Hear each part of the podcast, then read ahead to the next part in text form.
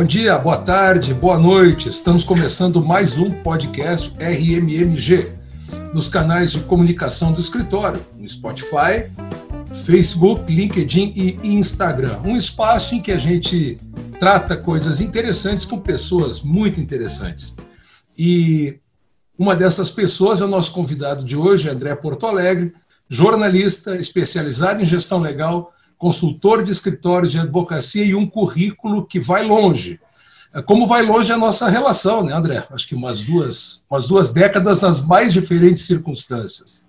Ainda bem, Fábio, ainda bem. Obrigado pelo convite, parabéns pela iniciativa e me sinto muito feliz de estar conversando contigo nesse espaço hoje aqui. Tá bem.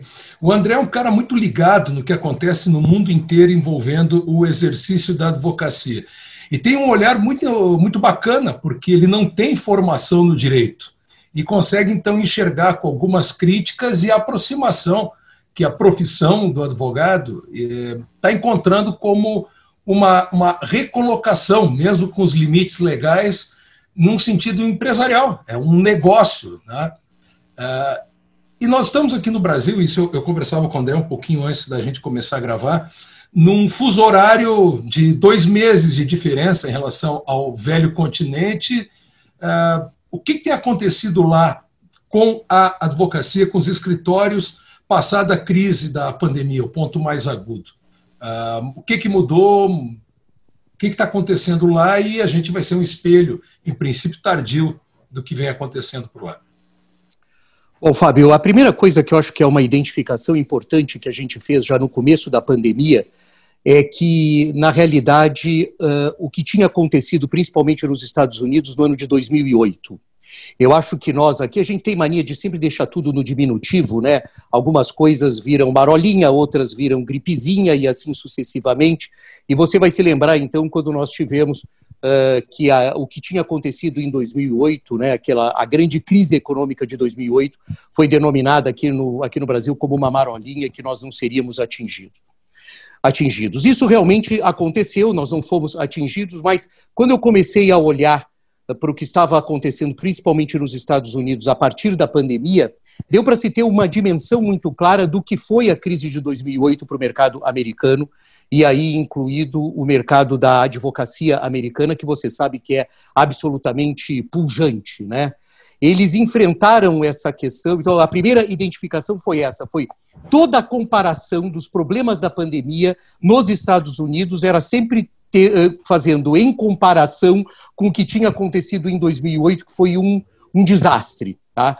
Então o que a gente percebe é que no mercado da advocacia, que você sabe, a gente também conversava um pouquinho antes, eu sempre encarei como empresa, né? Escritórios são corporações, sociedades de advogados são empresas como outras quaisquer, né? Eu sei que os advogados às vezes ficam um pouco com essa dificuldade de enxergar isso, mas é isso. A primeira coisa que a gente vê foi uma queda aí em torno de 15% na comparação de resultado 2019 para 2020. Esse deve ser o resultado final aí de 2020, né? No Brasil, numa comparação sobre isso, a gente estaria falando aí de em torno de 30%.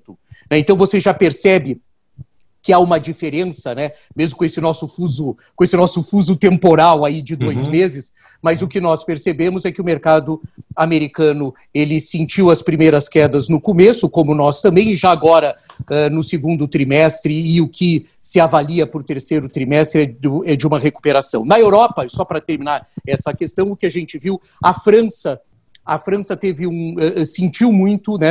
A gente tem que se lembrar que na França foi muito violenta a questão da pandemia no começo também, você se lembra, até com uma reação governamental muito rápida, e a França teve um volume de demissões de advogados, né, especificamente, muito grande. Eu gosto de colocar, eu sei que o nosso bate-papo aqui é mais amplo, mas eu gosto de colocar porque às vezes se acha que determinadas atividades, Fábio, estariam protegidas, né? E elas não estão. Você vê a França enfrentando uma questão séria de demissões, os Estados Unidos com uma queda de faturamento, muitos sócios acabaram tendo cortes nas suas retiradas mensais e nas suas retiradas. Quer dizer, há um impacto bastante grande, e é o que nós estamos sentindo aqui também, em torno de 30% é o que se projeta, algumas demissões, não nos volumes franceses, mas nós verificamos aqui também. Nos Estados Unidos, Fábio, é bom lembrar que isso pegou bem no verão, né? E é onde você faz aquelas seleções dos jovens advogados egressos das grandes faculdades de direito nos Estados Unidos. Então isso também foi uma desconstrução total e completa, nós não chegamos a vivenciar isso aqui. E por último, só uma questão muito séria que nos Estados Unidos principalmente se discute, que é a questão da mulher por conta do não retorno das escolas, né? Isso faz com que haja uma denominação de que advogadas sócias mulheres ficariam profissionais de segunda, é horrível falar isso, mas é assim que eles estão denominando, de segunda categoria, porque não conseguiriam estar presentes nos escritórios. Então isso tudo é um movimento de recursos humanos hoje nos Estados Unidos, que se trabalha no sentido de preservar a condição. Desculpa, Fábio, só que vem mais uma coisa só. Não, vai lá, vai lá, vai lá, vai lá. 20% da força de trabalho nos escritórios de advocacia dos Estados Unidos cogitam não voltar, não é para o escritório, é a trabalhar. E esses 20% são sempre compostos, aí, independente, claro, majoritariamente mulheres, mas sempre composto por pais. Então há uma grande inflexão, vamos dizer assim, sobre a questão do trabalho mesmo, né? Pessoas pensando, né, revisitando as suas opções profissionais e verificando se vale a pena. Você sabe que é uma atividade absolutamente competitiva nos Estados Unidos também, né? Eu estou falando dos Estados Unidos também, porque às vezes a gente acha que é só lá, aqui não, né? Mas lá muito competitiva, e você tem dessa força de trabalho 20% cogitando não voltar a trabalhar. Não é a questão do home office ou do não home office, é voltar a trabalhar. Então, realmente, eu olho com bastante atenção isso, e acho que a gente tem em outras proporções e eventualmente com algumas realidades um pouquinho diferentes, nós vamos ser impactados numa atividade que a mídia não dá tanta luz, mas você sabe que é composta aí, quem sabe, né, 1.200.000 OABs no Brasil inteiro, mais de 100.000 CNPJs de escritórios de advocacia consolidados, montados, mais de 800 faculdades no Brasil de direito, com alguma coisa como 900.000 alunos regularmente matriculados, formam-se por ano aí alguma coisa como 80.000 advogados, quer dizer, então não dá para a gente desprezar com essa escala o que representa na realidade o impacto que tem também, assim como outros setores econômicos relevantes, mas o impacto que isso não pode gerar nessa atividade, né? Com essa oportunidade de podermos antever o que vinha para cá, porque foi uma doença que veio de avião, de navio, ela atravessou, não houve fronteiras, né? O mundo não tem mais fronteiras. Aqui no Brasil não houve preparação dos escritórios de advocacia, na maioria, não dá para dizer todo mundo, né? Mas para absorver isso, dentro das tuas relações, que são um volume extremamente grande, com bancas de advocacia, o pessoal se preparou?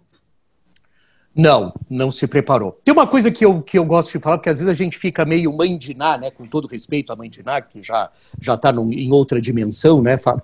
Que a gente fica pensando assim, como é que a gente consegue prever o futuro, né?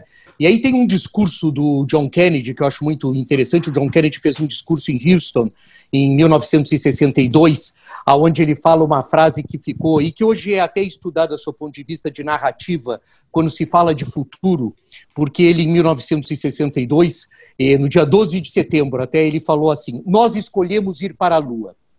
Em 1962, o programa espacial americano era absolutamente incipiente, sofria muitas críticas do Congresso por conta dos gastos, e o John Kennedy afirma, então, que nós escolhemos ir para a Lua, coisa que só aconteceu em julho de 1969, 7 anos depois de diversos anos. Então, quando ele fala, nós escolhemos ir para a Lua, o que o John Kennedy estava fazendo, ele estava exatamente escolhendo o futuro dos Estados Unidos no que diz respeito a isso. O futuro é uma coisa que a gente pode escolher, né? Mas nós não escolhemos, na realidade, o mercado da advocacia, das sociedades de advogados, como de outras empresas, não tinham esse tipo de preparo. Então esse foi um futuro, né? O presente que nós estamos vivendo agora no passado não foi escolhido. Havia muita pressão, e quem sabe seja um dos setores com maior pressão por parte dos próprios do próprio corpo funcional pela questão do home office, Fábio. Isso já era uma coisa impressionante. Eu mesmo vivenciei em diversos escritórios que eu atendo, iniciativas, etc. e tal, de home office, até por essa possibilidade. Você sabe, de depois de todo esse trabalho da digitalização da justiça como um todo, que já é praticamente nacional, isso também facilitou bastante, mas havia, e você sabe também, bastante resistência ainda dos líderes desse segmento para que isso ocorresse, né? Então, na realidade, tem um cálculo que se faz que possivelmente a advocacia tenha evoluído 5 anos nesses 5 meses. Não é uma coisa meio de um Juscelino Kubitschek, né? de fazer esses saltos temporais. Brasília. É, e Brasília com essa coisa de você andar pelos planos quinquenais, mas o que a gente vê na realidade foi uma capacidade de todos os segmentos, mas da advocacia muito claramente, de você não estava esse futuro não tinha sido escolhido dessa maneira. Pouquíssimos escritórios, por mais que digam ainda hoje, viu, Fábio? Ah, não, a gente já tinha... Porque agora tem um monte de gente que tem, né, Fábio? Agora eu acho super divertido. Eu vejo umas entrevistas... Quando deu certo, aparecem pais da criança em profusão. Exatamente. Tem um consultor americano, ele não é nem consultor, ele é jornalista também, que ele diz que todo mundo gosta do home office, do home office, porque está todo mundo em home office, né? Porque o dia que todo mundo voltar para o escritório, o home office deixa de ser interessante. Eu acho curioso isso, né? Mas porque se está todo mundo, está tudo bem, né? Agora, quando o outro não está, o cliente pode visitar, etc. e tal, e tal. Não houve nenhum tipo de preparação. Mostrou-se uma atividade onde a questão presencial era exagerada, então... Né? E aí você tem esse fenômeno nos Estados Unidos também, que é um fenômeno de real estate, né? Desculpa falar sem querer ser pernóstico, mas é um fenômeno de mercado imobiliário, né, Fábio? Quer dizer, os andares que se tem, o tamanho das salas de reunião. Agora até ficaram boas porque a gente tem que ter distanciamento social, né? Então a sala de reunião serve por conta disso, né?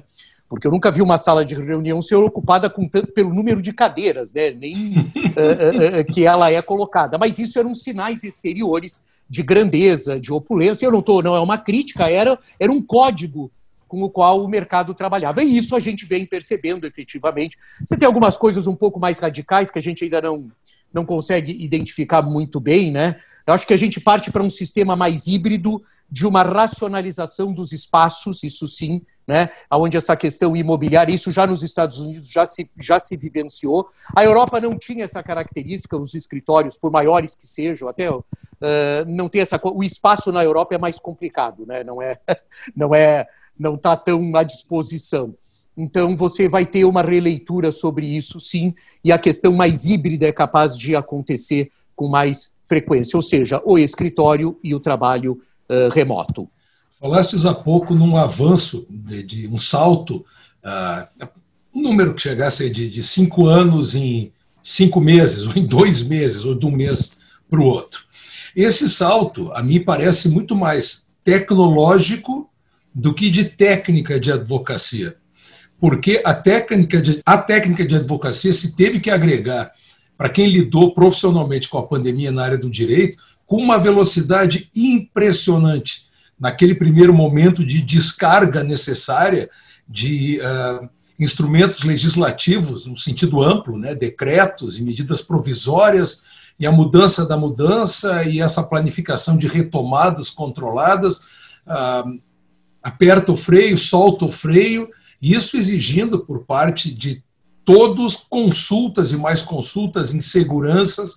Essa técnica de uma resposta muito rápida também teve que ser aperfeiçoada, quase que em regime de plantão permanente. Isto também, a não ser numa crise pontual, as bancas de advocacia estavam aptas a resolver, mas a crise virou tudo, ou tudo virou crise no início da pandemia e até agora. Essa adaptação, isso talvez seja um dos aprendizados que os escritórios devem armazenar, porque se Obama está certo, as próximas crises serão sempre de natureza sanitária. Eu acho que tem duas questões importantes na tua colocação, Fábio. A primeira é a qualidade da advocacia brasileira, né? Eu sei que a gente nunca... eu sei que os advogados nunca colocam em dúvida isso, mas eu, como não sou advogado, e você lembrou na apresentação, né, eu sou um jornalista que me dedico a essa área, na realidade isso ficou muito comprovado, né? O volume de bancas de advogados, a geração de material, a geração de conteúdo pertinente, de conteúdo relevante que foi desenvolvida pelas bancas brasileiras é um assombro, né? A resposta rápida que foi dada para a questão, para as dúvidas dos clientes, e num primeiro momento, você se lembra bem, a gente até conversou no começo da questão trabalhista, principalmente, na questão de contratos em um segundo momento, né? Agora vem uma leva, aí já veio uma leva de recuperação judiciais, ou seja, essa resposta, independente de que setor, ela foi impressionante, né? Eu acho que ela ensina um pouco também de que a gente não precisava, sabe aquela coisa que você, às vezes você cozinha um pouco o galo para dar resposta, para aparecer que foi mais difícil fazer do que o que é. Eu acho que a gente superou isso, né? O grau de complexidade não está ligado com a rapidez que você entrega, né? Eu nunca reclamei, por exemplo, Fábio, quando a Amazon, eu compro um livro pela Amazon e ela me entrega 24 horas depois, nunca passou pela minha cabeça que ela não tem trabalho, né? Sempre passou pela minha cabeça que ela é eficiente. Eu não sei porque prestador de serviço, quando responde tudo muito rápido, o Fábio está sem trabalho, hein? Puxa, ocioso.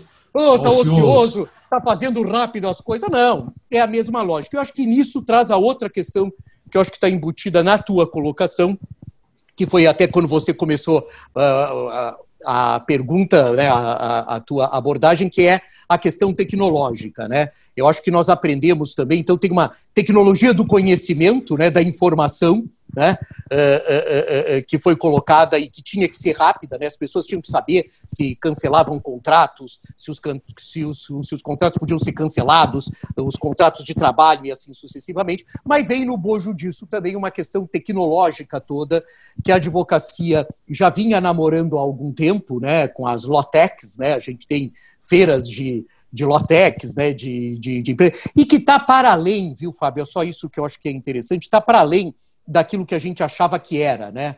Não é só um alerta sobre a questão de prazo ou sobre a leitura de... Essa coisa pode ir um pouco além, quer dizer, essa tecnologia, ela tem uma amplitude maior e ela está mais ligada exatamente à questão do exercício da advocacia, como de outros setores. Eu acho que a gente vai poder olhar para a tecnologia, estricto senso, a tecnologia mesmo, de uma maneira um pouco diferente. E na advocacia isso vai ser importante, para além da capacidade do Watson, né, que é da IBM, já ter lido todos os acórdãos dos tribunais superiores do Brasil, que isso particularmente não serve de nada. Vamos falar português, claro, né, porque senão a gente fica com uma coisa... Isso é bonito quando a gente conta, mas de uma efetividade. Eu lamento pelo Watson por tudo isso, ou acho ele bacana por tudo isso, quer dizer, mas é uma questão de gosto. Não é dessa tecnologia que a gente está falando, a gente está falando de uma questão aplicada na perspectiva do cliente. E eu acho que esse também é um grande aprendizado da pandemia, né? É o trabalho para o cliente, na perspectiva do cliente, não na perspectiva do escritório, porque você bem sabe sobre a autorreferência dos profissionais de direito em algumas circunstâncias. Falastes agora, esse bom chapa que é o Watson. Eu te conheço faz um bom tempo, né? E o sarcasmo consta da tua assinatura, ok? Não é que eu elogio para ti, não é necessário, mas o sarcasmo só pode nascer de quem tem inteligência, e só é compreendido por quem tem alguma, pelo menos. O cara que faz uso do sarcasmo é muito inteligente, o que compreende tem um pouco de inteligência, pelo menos. Não é um espaço para me posicionar, mas vamos lá, às vezes no bojo vem isso. Eu não creio muito na robotização da profissão. O que eu imagino e sinto, eu sou um sujeito às vésperas de completar 55 anos, e esse ambiente de digitalização, de informática, sempre foi extremamente hostil para mim. Mas na medida em que eu tenho que atender a colegas, atender a clientes, utilizando a tecnologia, foram algumas surras que eu levei. Até entender, tem que baixar, abre em rede. Eu acho que também perdemos na marra um tanto do medo que temos de usar esses instrumentos, principalmente os de comunicação. Nesse contexto, os robôs não deram muito a cara nesses primeiros 6 meses de pandemia. Esse papo da robotização, ele está em stand-by, está colocado agora de lado. É uma luta, num primeiro momento, de sobrevivência. Não sei se tuas impressões coincidem com isso. Coincidem. Eu acho que é um pouco o que eu tentei eventualmente resvalar na minha última colocação, que é o entendimento da tecnologia aplicada a realidade na perspectiva do cliente e não na perspectiva de quem vende tecnologia, né, Fábio? A gente tem que se lembrar, com todo respeito, etc e tal, que o mercado da advocacia e alguns outros mercados, isso é muito interessante, houve uma confusão do que era sistema e do que era gestão, né? Durante muito tempo, os fornecedores de sistema diziam que forneciam gestão.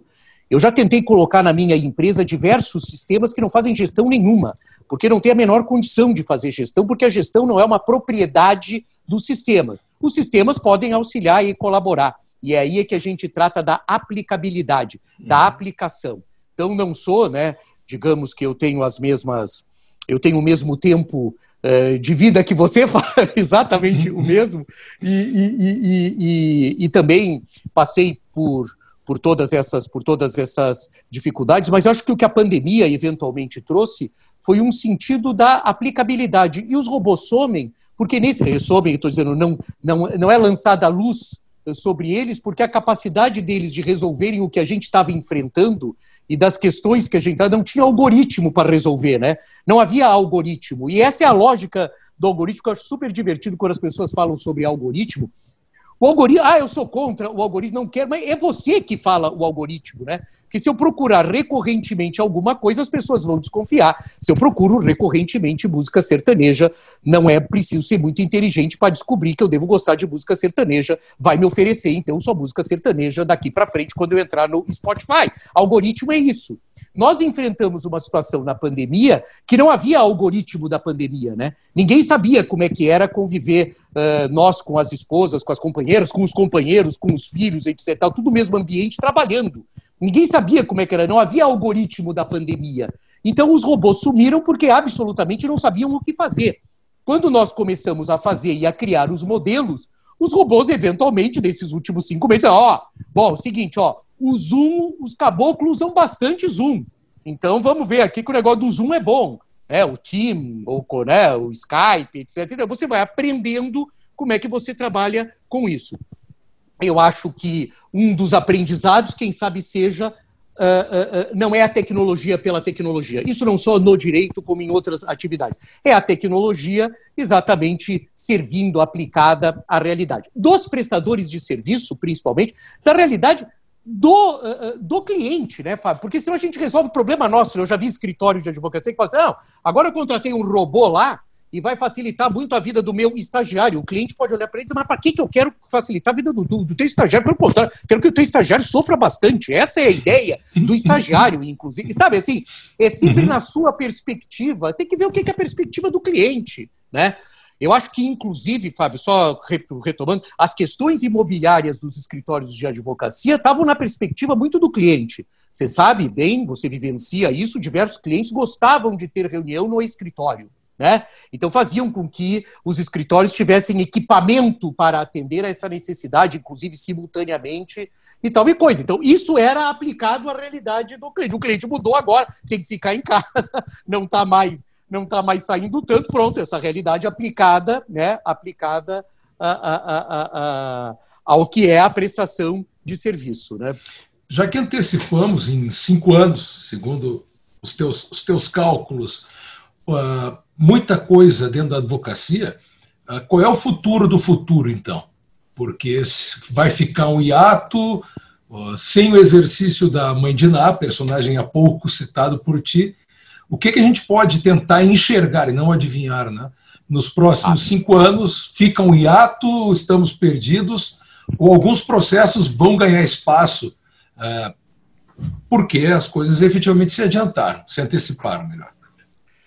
Eu acho, Fábio, algumas coisas. A primeira é uma coisa que eu chamo de sincretismo, né? A capacidade de você assumir determinadas crenças e culturas e adaptá-las a crenças e culturas já existentes, né? Eu acho isso um aspecto importante, eu chamo isso de sincretismo na gestão, né, que na questão da gestão legal vai ser importante, né, a gente vai poder assumir determinadas crenças e adaptá-las à nossa realidade. Quem conhece Cusco, no Peru, sabe o que eu estou falando. Você entra numa igreja, tem os símbolos do catolicismo e o Deus Sol, né? Eu sempre penso, Fábio, que os espanhóis devem ter sofrido. Uma hora chegou um e disse, vamos aceitar esse Deus Sol aí, porque não vai ter gente dessa caboclada não querer o Deus Sol. A Catedral de Cusco, né? Um exemplo gritante disso, né? É impressionante, é impressionante. Lindo. Então, sincretismo na advocacia é uma questão. A outra é que eu chamo a era do retorno na advocacia, né?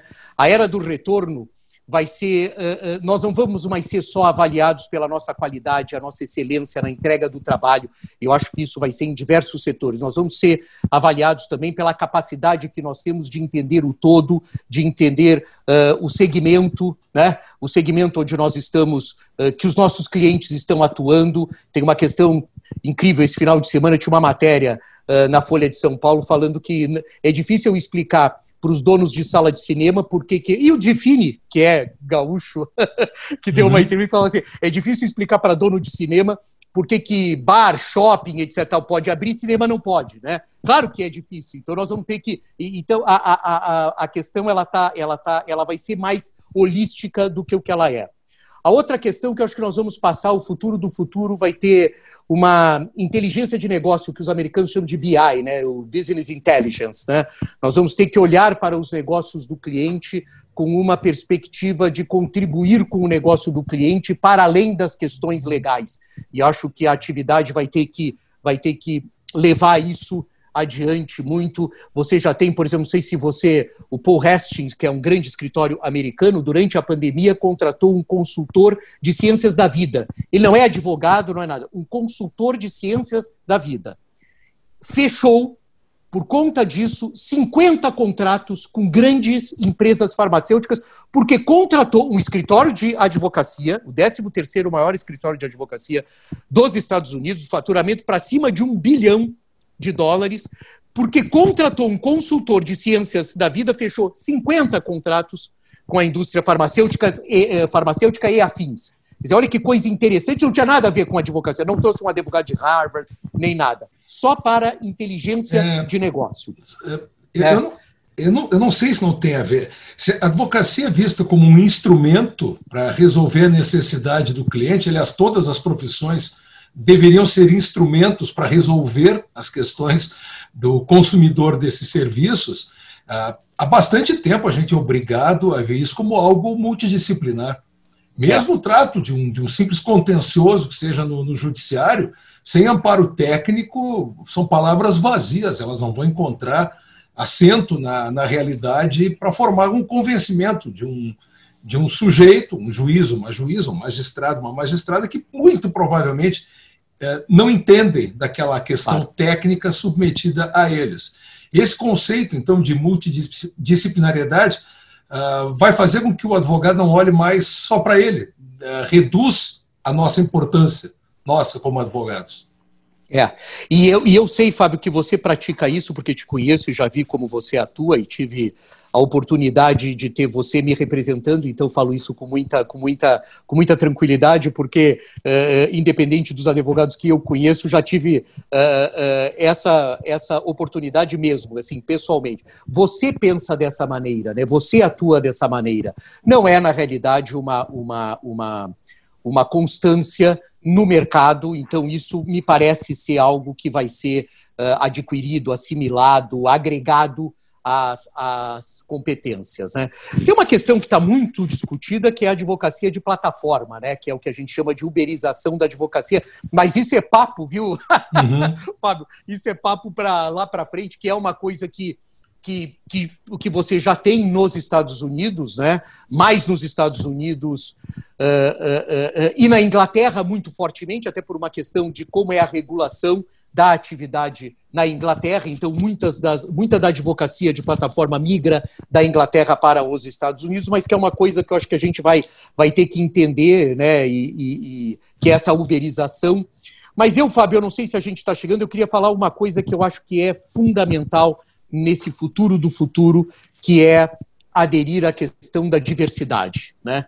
Eu acho que as discussões da diversidade foram impactadas, independente da pandemia, pelos acontecimentos, né, pelos fatos, pelo factual que aconteceu durante a pandemia, né, principalmente nos Estados Unidos e com reverberações mundiais, mas eu acho que não dá mais para que as nossas estruturas na advocacia não considerem a questão da diversidade, a questão da inclusão, a questão da equidade, sobre todos os aspectos. Eu acho que esse passa a ser um elemento importante também dentro de toda essa discussão de gestão. Ela foge um pouco, mas não tanto, né? Ela foge um pouco, às vezes, dessas questões mais áridas, apesar de ser um assunto espinhoso e necessário, né? Mas mais áridas da gestão, mas passa a ser, eu acho que as corporações, as sociedades de advogados devem definitivamente assumir o seu papel na liderança, porque os nossos clientes, Fábio, os nossos clientes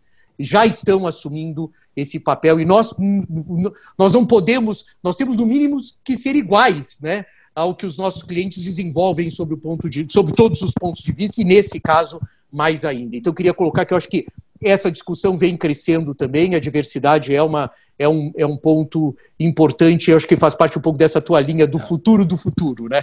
Um dos próximos episódios do nosso podcast, já estamos agendados um papo sobre isso, a partir de uma conversa que nós tivemos na semana passada, com uma jornalista que trabalhou isso dentro do grupo RBS, fez um trabalho de instauração de um comitê de efeitos, efetivamente, não apenas de discurso. O papo com ela foi super bom, ela já aceitou o nosso convite. Antes da gente terminar, André, vamos lá, as dicas de cultura de André Porto Alegre. Está sobrando algum tempo? Sobrando não, tu tem razão. O cara fala sobrando tempo, é ócio. O que está dando para agregar? Quais são as séries do momento? Algum livro? Deixa uma dica aí para gente. Eu vou te falar o que eu revisitei nesse período, né? Eu reli a biografia do Jeff Bezos, né? Porque achei interessante revisitar um pouco aquela história que porque me chama a atenção essa questão do marketplace, né? Essa ideia que parece tão, para mim, pelo menos, né, Fábio? Às vezes a gente se trai também com essa questão do marketplace, né? Do lugar que tem tudo, onde eu encontro tudo, né? Uhum. Eu achei tão interessante essa questão de tão fundamental agora eu ter um lugar onde eu encontrava tudo, que eu resolvi reler a biografia do Jeff Bezos para até... que é a loja de tudo, né? O nome da biografia é isso, é a loja de tudo, é feita por um jornalista que cobre o Jeff Bezos, que cobre a Amazon. Eu achei interessante revisitar, que bom o lugar onde a gente tem tudo, né? Praticamente o paraíso, né? Assim, o lugar que a gente tem tudo. Então achei muito interessante. Essa foi uma revisita que eu fiz e tem uma outra publicação que eu já tinha lido, mas que voltou para minha cabeceira, que é o Let's Talk, do Chris Anderson, né, que é jornalista também, editor da Wireless, que é uma revista de tecnologia, mas esse livro especificamente, ele trata da questão dos TEDs, né, do formato TED, né, daquele formato que nem é criado por ele, mas ele hoje é quem lidera essa questão. O Chris tem diversas teses interessantes, né, como a tese da gratuidade, como a tese da cauda longa, né, que é aquele sistema de que você consegue fazer com que um serviço durante muito tempo dure para muita gente, né, que é a cauda longa, como se fosse. Mas no Let's Talk ele nos ensina sobre conteúdo. E eu achei que essa exposição, Fábio, excessiva a zooms, né? Eu vivo num zoom, né? Eu sou um homem cercado de zooms por todos os lados. Eu achei que era interessante. Não deve ter funcionado bem, né, Fábio? Porque você vê o que eu estou falando, né? Mas o Let's Talk é interessante, que é um livro onde ele fala sobre esse formato das ideias, né? Das ideias colocadas de maneira objetiva, precisa, etc. E tal, que é o formato do TED. Foram duas leituras aí que consumiram, entre idas e vindas, o meu tempo, e que eu acho que são boas dicas para esse momento. Tá bem, com o teu pessoal, saúde, tudo tranquilo, que é o que mais importa, né? Graças. Graças a Deus, graças a Deus, todos por aqui daí, também, todos daí, eu sei. E tu tens a aventura de ter filhos maiores que não te incomodam em casa, porque trabalhar em casa com o Frederico nos seus 5 anos, meu amigo, não sabe o que é. Não existe porta apta a segurar aquela figura querida, né? Eu me lembro todos os dias e fico muito feliz. Você sabe que aqui eu tenho um home office, né? Eu sou um home office, que são 5 adultos, né? Eu, a Maura, né? E os 3 adultos, os 3 filhos adultos, os 5 trabalhando. Então, o problema que eu tive primeiro foi de fibra ótica, né? Que é o problema que todo mundo tem, né? É um problema de fibra ótica, né? Que problema você tem hoje na vida? É um de fibra ótica. Se você puder resolver, vai ser ótimo. Então, assim, claro que a gente teve que equipar, mas eu não tenho esse problema das portas, né? Mas é muito divertido ver todos nós 5 trabalhando nos mesmos espaços e tendo que conviver com isso, né? E, Fábio, eu preciso te fazer uma inconfidência que vai ficar pública, então não vai ser inconfidência nenhuma, mas aqui nessa sensação de inconfidência, todos já devem ter percebido que eu falo alto, né? Então eu também tive um problema terrível, porque ninguém queria ficar comigo na sala, era um home office, onde eu não... Atrapalhava a vida de todo mundo. Atrapalhava, era terrível, e todo mundo foi embora e mudava, porque eu nas reuniões, etc e tal, eu falo alto, então a gente foi entendendo também como é que era essa dinâmica. São outros problemas de outra natureza, mas não deixam de ser experiências novas que a gente enfrenta, né, nesse momento. André Porto Alegre, querido amigo, muito obrigado, velho. Acho que fizemos um papo bem legal. As pessoas com certeza vão gostar muito de te ouvir. Nosso programa está no Spotify, Facebook, LinkedIn e Instagram. Até uma próxima, pessoal. Obrigado. Tchau, tchau.